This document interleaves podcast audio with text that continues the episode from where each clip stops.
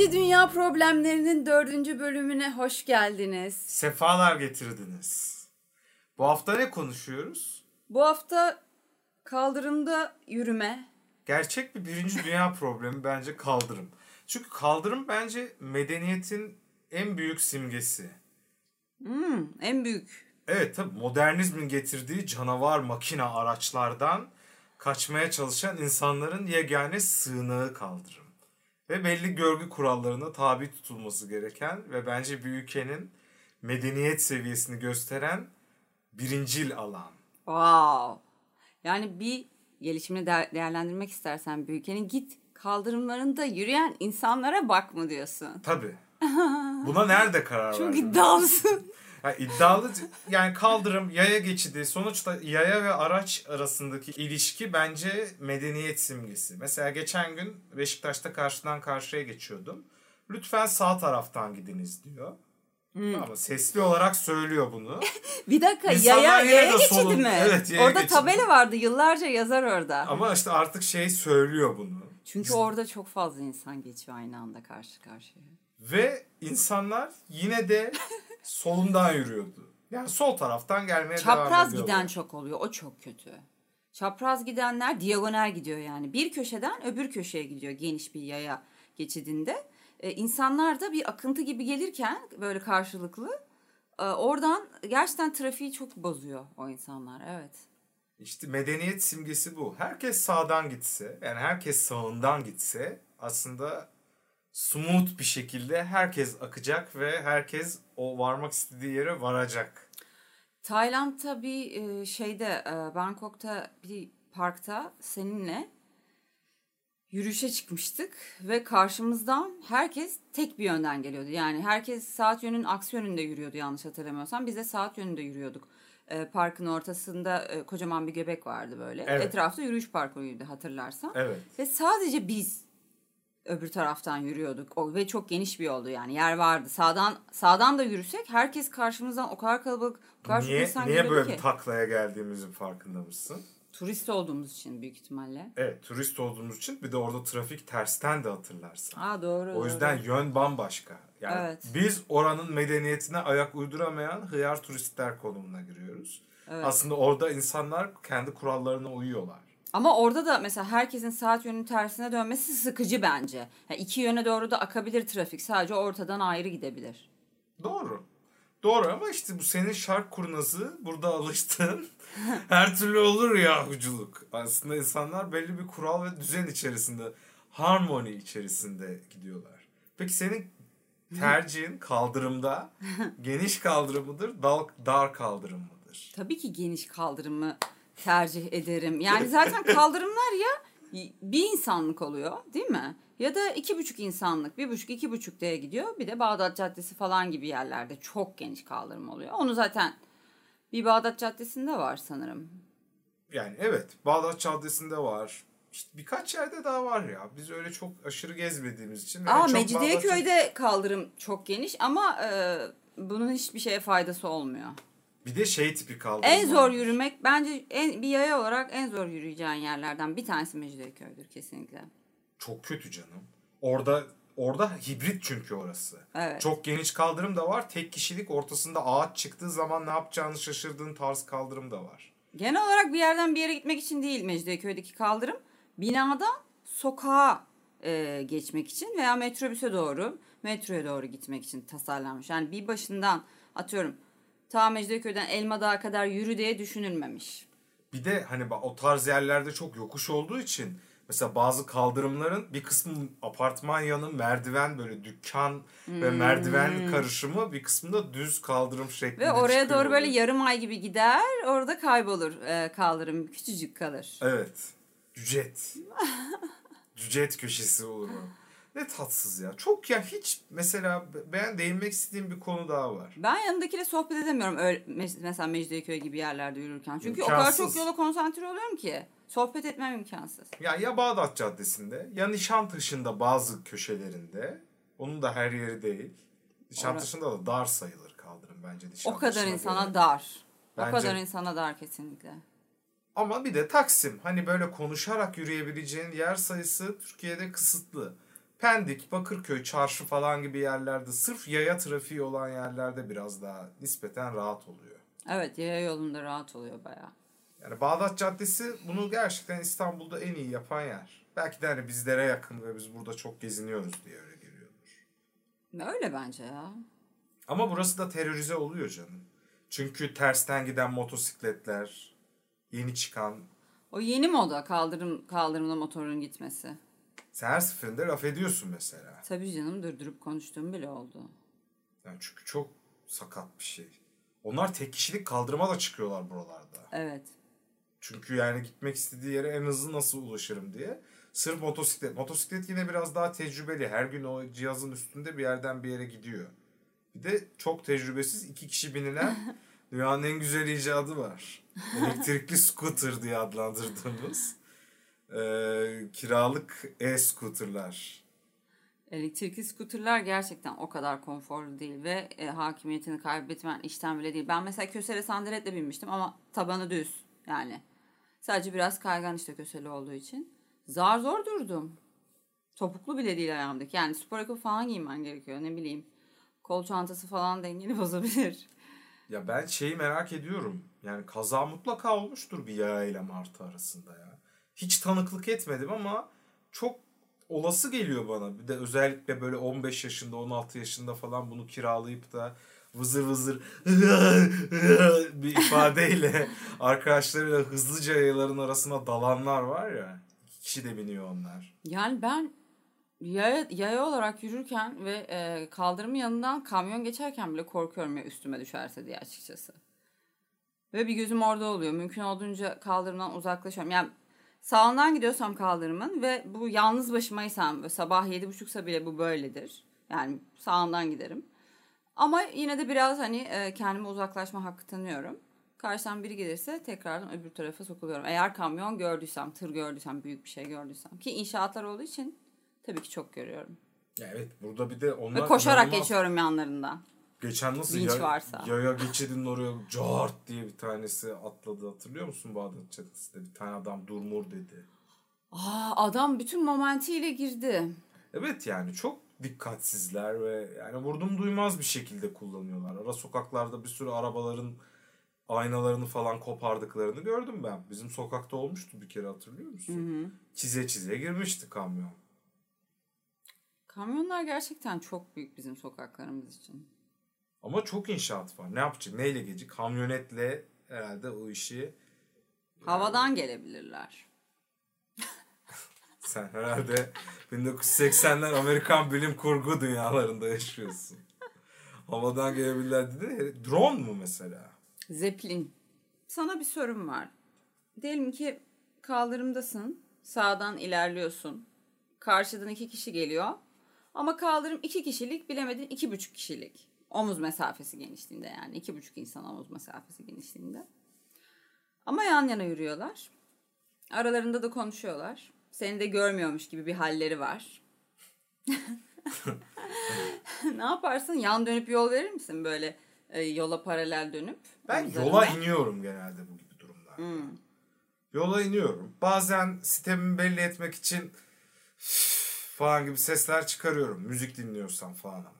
Çünkü yani o, o böyle onlardan geri ne var kardeşim tarzı bir yorumu duymamak için. Müzik dinlerken üflüyorum. Ben eee, şunu düşünüyorum bazen. Şimdi ben yalnız oluyorum. Eee, onlar da bir şey konuşuyorlar. Bazen insan gerçekten eee, önünü göremiyor. Ama şunu da düşünüyorum. O zaman neden bir kafeye gidip kahve ısmarlayıp bunu konuşmuyorlar? Yani her şeyi orada konuş- konuşacakları yerde. Böylelikle karşın, karşından gelen insanı da görürler. O yüzden ben eee, açıkçası bazen duruyorum. Eee, sadece duruyorum. Onlar da durmak zorunda kalıyorlar çünkü yer kalmıyor geçmeleri için. Karşı yani ya birbirlerinin arkalarına geçiyorlar. Şimdi korona zamanları diye tabii e, biraz daha hassasiyet var. Benim pimpirik olduğumu düşünüp aman deyip e, bence kaçışıyorlar. Koronadan önce de e, bir kişiyle sadece böyle burun buruna kalmıştım ve kıpırdamamıştı. Böyle durup birbirimize bakmıştık ve çok iri bir kadındı. O yüzden ben kaçmıştım açıkçası. Orada pes etmiştim. E, yoksa normalde e, gerçekten biraz korkmuştum. Yan yana yürüyorlar ve senin bir de gelip önünde duruyor mu yani? Yok bu yalnız başına yürüyen biriydi. En sağdan hızlıca gitmeye çalışıyordu. Bir de böyle trafiği yarmaya çalışan e, insanlar olabiliyor. Tabii bu asıl ama bunun asıl memleketi neresidir biliyor musun? Bu nerede doğmuştur bilir misin? Bilmen lazım. Sen de orada okudun.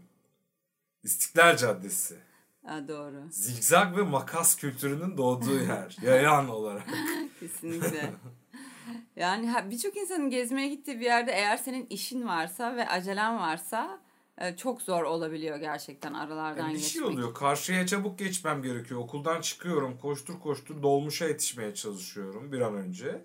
E, aradan atlıyorsun o zaman ya. Mecbur zigzag kültürüyle hayatına devam ediyorsun. Ben istiklalde hiç öyle çok acele ederek yani sinemaya falan yetişmiyorsam e, yürümem genelde. Çünkü çok stres oluyorum ve terliyorum yani. Git çünkü bir yere giriyorsun. E, ve özellikle kış aylarında böyle kalın kalın giyinmişsin. Bir yere girip oturuyorum. Ter içinde kalıyorum. O yüzden ve stres oluyorum. Ve önümde, önümdeki insanlar normal kendi hallerinde benden habersiz yürüyorlar. İstedikleri tempoda yürüyorlar. Ve yürümeye hakları var. Yani ben onlara kızamam. Ama böyle hızlı yürümeye çalıştığım zaman insanlara kızıyorum. İnsanlara öfkeleniyorum. Ve ben kendimi kötü hissediyorum. O yüzden şu- ben Artık- iş- işten dönüşlerde şeyden metrobüs kullanırken bir zamanlar işte bu Gayrettepe'de e, metrobüsü metroya bağlayan tünelden günde iki kere gidip geldim. Poğaça kokulu. Dünyanın en tatsız yeri orası herhalde. İstanbul'un en zorlayıcı yerlerinden biri kesinlikle. Yani gerçekten görsel olarak berbat bir yer. Yok, tavanı çok Tavana düşük. çok bas, çok basık. fazla poğaça kokuyor. O yani o senin daha hızlı yürümene yardımcı olacak o bantların yarısı çalışıyor, yarısı çalışmıyor. Hepsi Sık sık bozuluyorlar, yükü Çok- kaldıramıyorlar. Kesinlikle. Bazen hiç yapılmasalardı daha mı iyiydi diyorum ama çantan olduğu zaman falan ağır bir bavulun olduğu zaman falan da faydalılar gerçekten. Bak mesela orada insanlar durunca önümde o şeye binip yan yana duran insan oluyor. orada. Turistler yapıyor onu çok. Evet yani böyle hıyarca sırıtıyorlar ama herkes o sırada orada çok fazla işe yetişmeye çalışan ve çok büyük bir telaş var. Evet. O telaştan nefret ediyorum. Ben yani, de nefret ediyorum. O telaş şeyde bitiyor ama. En sondaki telefon kılıfçısının köşesini dönerken o telaştan rahatlıyorsun. Temiz hava yüzüne çarpıyor. Evet evet. o kapı gay- var. Evet kapı var. Oradan gelen o temiz hava yüzüne çarpınca bir rahatlıyorsun. ya. Orası benim için rektum gibi anladın mı? Saatlerce kakamı tutmuşum ve oradan sıçıyorum gibi hissederek çıkıyorum oradan ben. ben her zaman çok iyi hissederdim yani. Ben de öyle hissediyorum. Büyük bir rahatlık hissi o yani. O geniş Gerçekten. hole çıkıyorsun. Sonra sağa mı gitsem sola mı gitsem şeyi var. İşte bazen ben mesela sadece sağdan gidiyorum. Ve sağdan gitmeye aşırı alışıyorum. Sonra birden diyorum ki hep sağdan gidiyorum. Başka insanlar hep sol, başka insanların soldan gittiğini görüyorum ve diyorum ki bunların bir bildiği mi var acaba?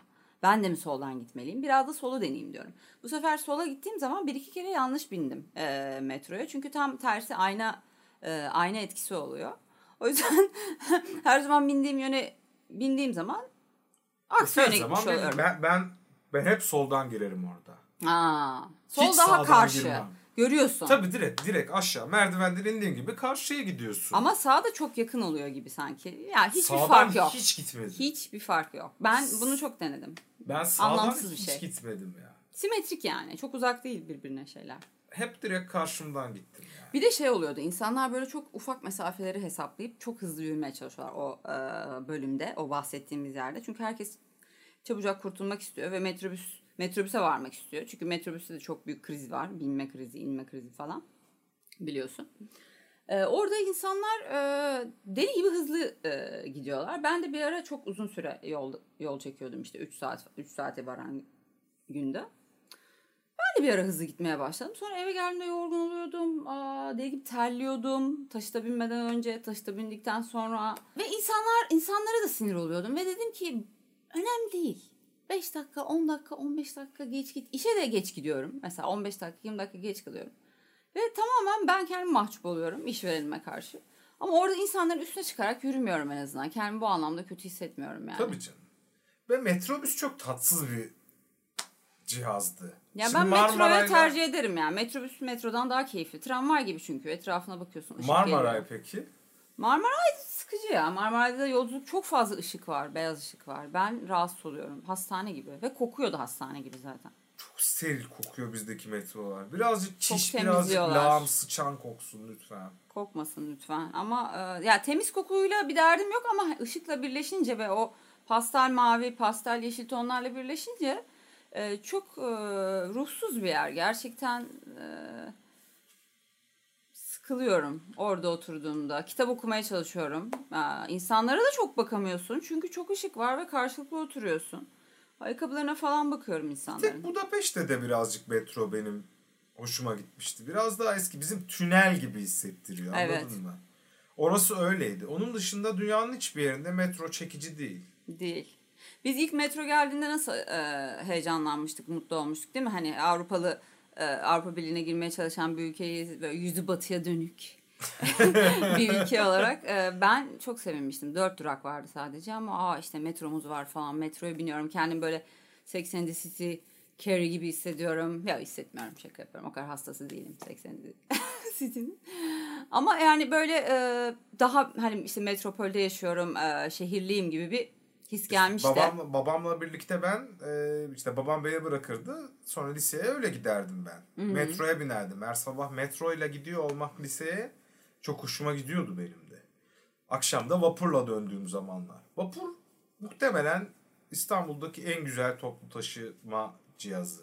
Hastasıyım yani. Çok mutlu oluyorum. Evet. Her vapura bindiğimde heyecanlanıyorum. Hala onca yıldır. Evet vapur Mutlu çok oluyorum keyifli. yani. İnsan ya hem manzara olarak çok keyifli. Geçtiği yol çok güzel bir yol. Yani o Haliç, Haliç demişim pardon. Ee, Sarayburnu. ha, harem civarındaki konteynerlar kısmı dışında. Hmm. Oradan nefret da- ediyorum. Oranın da bir kendi kendine bir seks apalitesi var. Var bir Birazcık böyle. New York falan gibi hissettiriyor böyle, Evet. böyle suçmuş işlemi var. Şehrin bağırsakları. Öyle öyleymiş gibi bir hava. Ya orada böyle çatışma çıkıyormuş. Arabalar Arka sokaklar değil mi? gibi. Yani arka sokaklardan çok daha çok Batman falan gibi hissediyorum ben. Senin hayal gücün daha geniş. ben daha şey bakıyorum. Hollywood filmi gibi hissediyorum orayla ilgili. Ondan sonra sonra Sarayburnu, Kız Kulesi falan çok hoş ama. Beşiktaş, Dolmabahçe bayılıyorum oralardan geçip bakmaya. Herkes bayılıyor.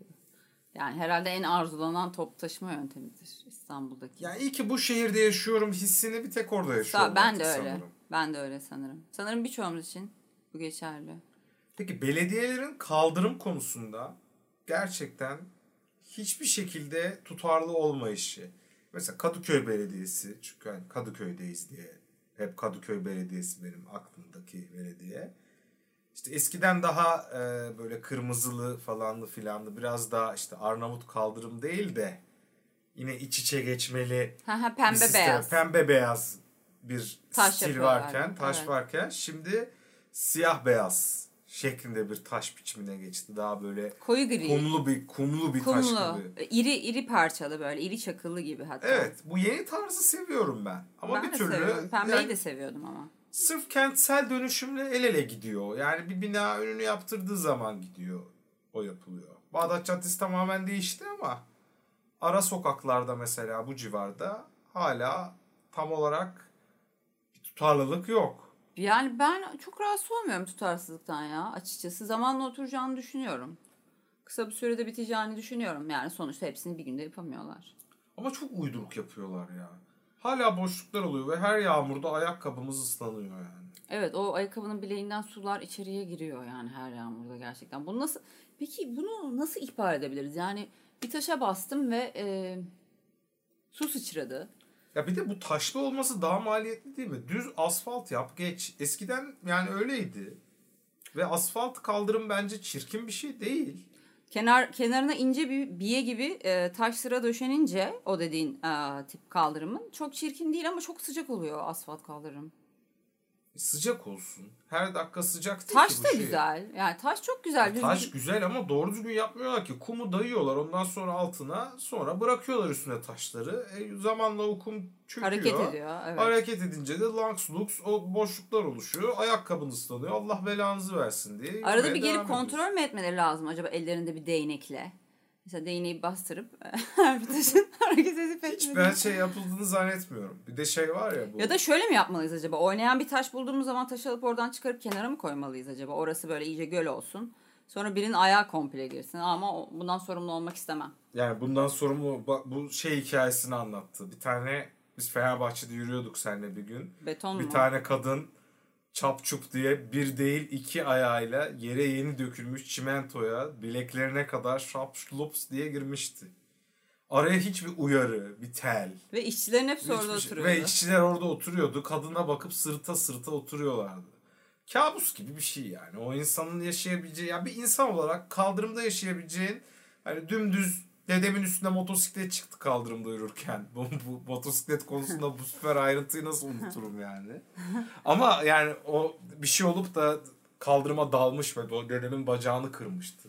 Wow. Biliyor muydun sen bunu? Hayır, Kızıl bilmiyordum. toprakta Turan dedemin üstüne kam şey çıktı. Hayır bilmiyorum. Motor çıktı. Neyse. Ben çok korkuyorum kaldırımdayken bana aracın, araç çarpmasından bu arada. Ya bu bunun Özellikle kadar- Kızıl Toprak'ta çok dar kaldırım var ve ben çok yürüyorum e, işte Çeşme'ye doğru oradan. Ama dediğim gibi Tam orada yani kesinlikle işte. yürümek için yapılmış şeyler değil. Yani evinden çıkıp bakkala gitmek için, banka şubesine gitmek için veya evine en yakın otobüs durağına veya arabana gitmek için yapılmış şeyler kaldırımlar. Yani bunu anladım ama kabul etmek istemiyorum. Yine de yürümeye çalışıyorum kaldırımlarda. Ya Egzoz evet. yutarak. Evet yani çok tatsız. O yüzden hani bu kadar suratsız insanın arasında iyi muhabbet edebileceğim bir stüdyo e, çalışanı ve hani böyle müdavimi olduğum bir yer olunca ancak orada rahat hissetmeye başlıyorsun. İlk defa gittim. Bir yer vardı e, tünelde. İşte davula sert vurmayınız. Şöyle yapmayınız. Böyle yapmayınız. Her taraf kural dolu böyle. İnanılmaz suratsız bir amca. Ama o adamı tanıdıkça o adam şeker gibi bir insan çıkıyor. Çünkü oraya gidiyor liseli öğrenciler ağzına sıçıyor ekipmanın ve çıkıyor oradan. O yüzden adamcağız da artık gına gelmiş şeklinde bir hayat biçimi. Prova stüdyosu sonuç olarak pişmanlıktır. Buradan buna bağlamak istemiştim. Pişmanlık olmasının sebebi, e, birinci sebebi insanların suratsız olması değil mi bu arada? Tabii tabii yani böyle Ve orada çok... pahalı ekipmanlar var. Sana güvenmelerini istiyorsun. Ama sana güvenmediklerinin çok farkındasın. Ya Diken çünkü- üstündesin. Değil mi? Yani bir şey icra etmek istiyorsun. Müzik, heyecan anladın mı? İlk defa giriyorsun. Arkadaşlarınla müzik yapacaksın. Yani böyle bir heyecan içinde giriyorsun. Ve sana bokmuşsun gibi bakan biriyle karşılıyor seni. Yani, yani bu, o, o heyecanı biraz alıp götürüp başka diyarlara sürüklüyordu. Kayıt prova stüdyosu o yüzden alıştıktan sonra. Birazcık daha yaşım büyüdükçe sana daha fazla saygı duymaya başlıyor orada çalışanlar. Prodüksiyon işlerinde ama birazcık e, şey var sanırım değil mi? Bütün prodüksiyon işlerinde hani teknik insanların e, bir suratsızlığı e, ve hatta burdum duymazlığı var değil mi? Ya kim çok- girdi, kim çıktı çok ilgilenmek istemiyorlar. Rahatsız oluyorlar yani kalabalıktan falan. Ya gibi İşte geliyor. giren çıkan ama hıyar çocuklar yüzünden oluyordu bence bu. Yani böyle liseli ve e, ne yaptığını katiyen bilmeyen öylesine orası zaten yani saati 10 lira falandı vakti zamanında. Yani çok ucuz olan stüdyolar da vardı. Sonra birazcık daha pahalı olan, biraz daha pahalı olanlara gittiğinde daha bir hürmet söz konusu oluyor. Yani o kadar suratsız olmuyor ama ucuz stüdyoya girdiğin zaman genelde suratsızlıklarla karşılaşıyorsun. Bu da böyle stüdyolar konusunda bir aydınlatmaydı efendim. Çok teşekkürler. Rica ederim. Birinci Dünya problemlerinin bir başka bölümünün daha sonuna geldik. Bir sonraki bölümde görüşmek üzere. Hoşçakalın.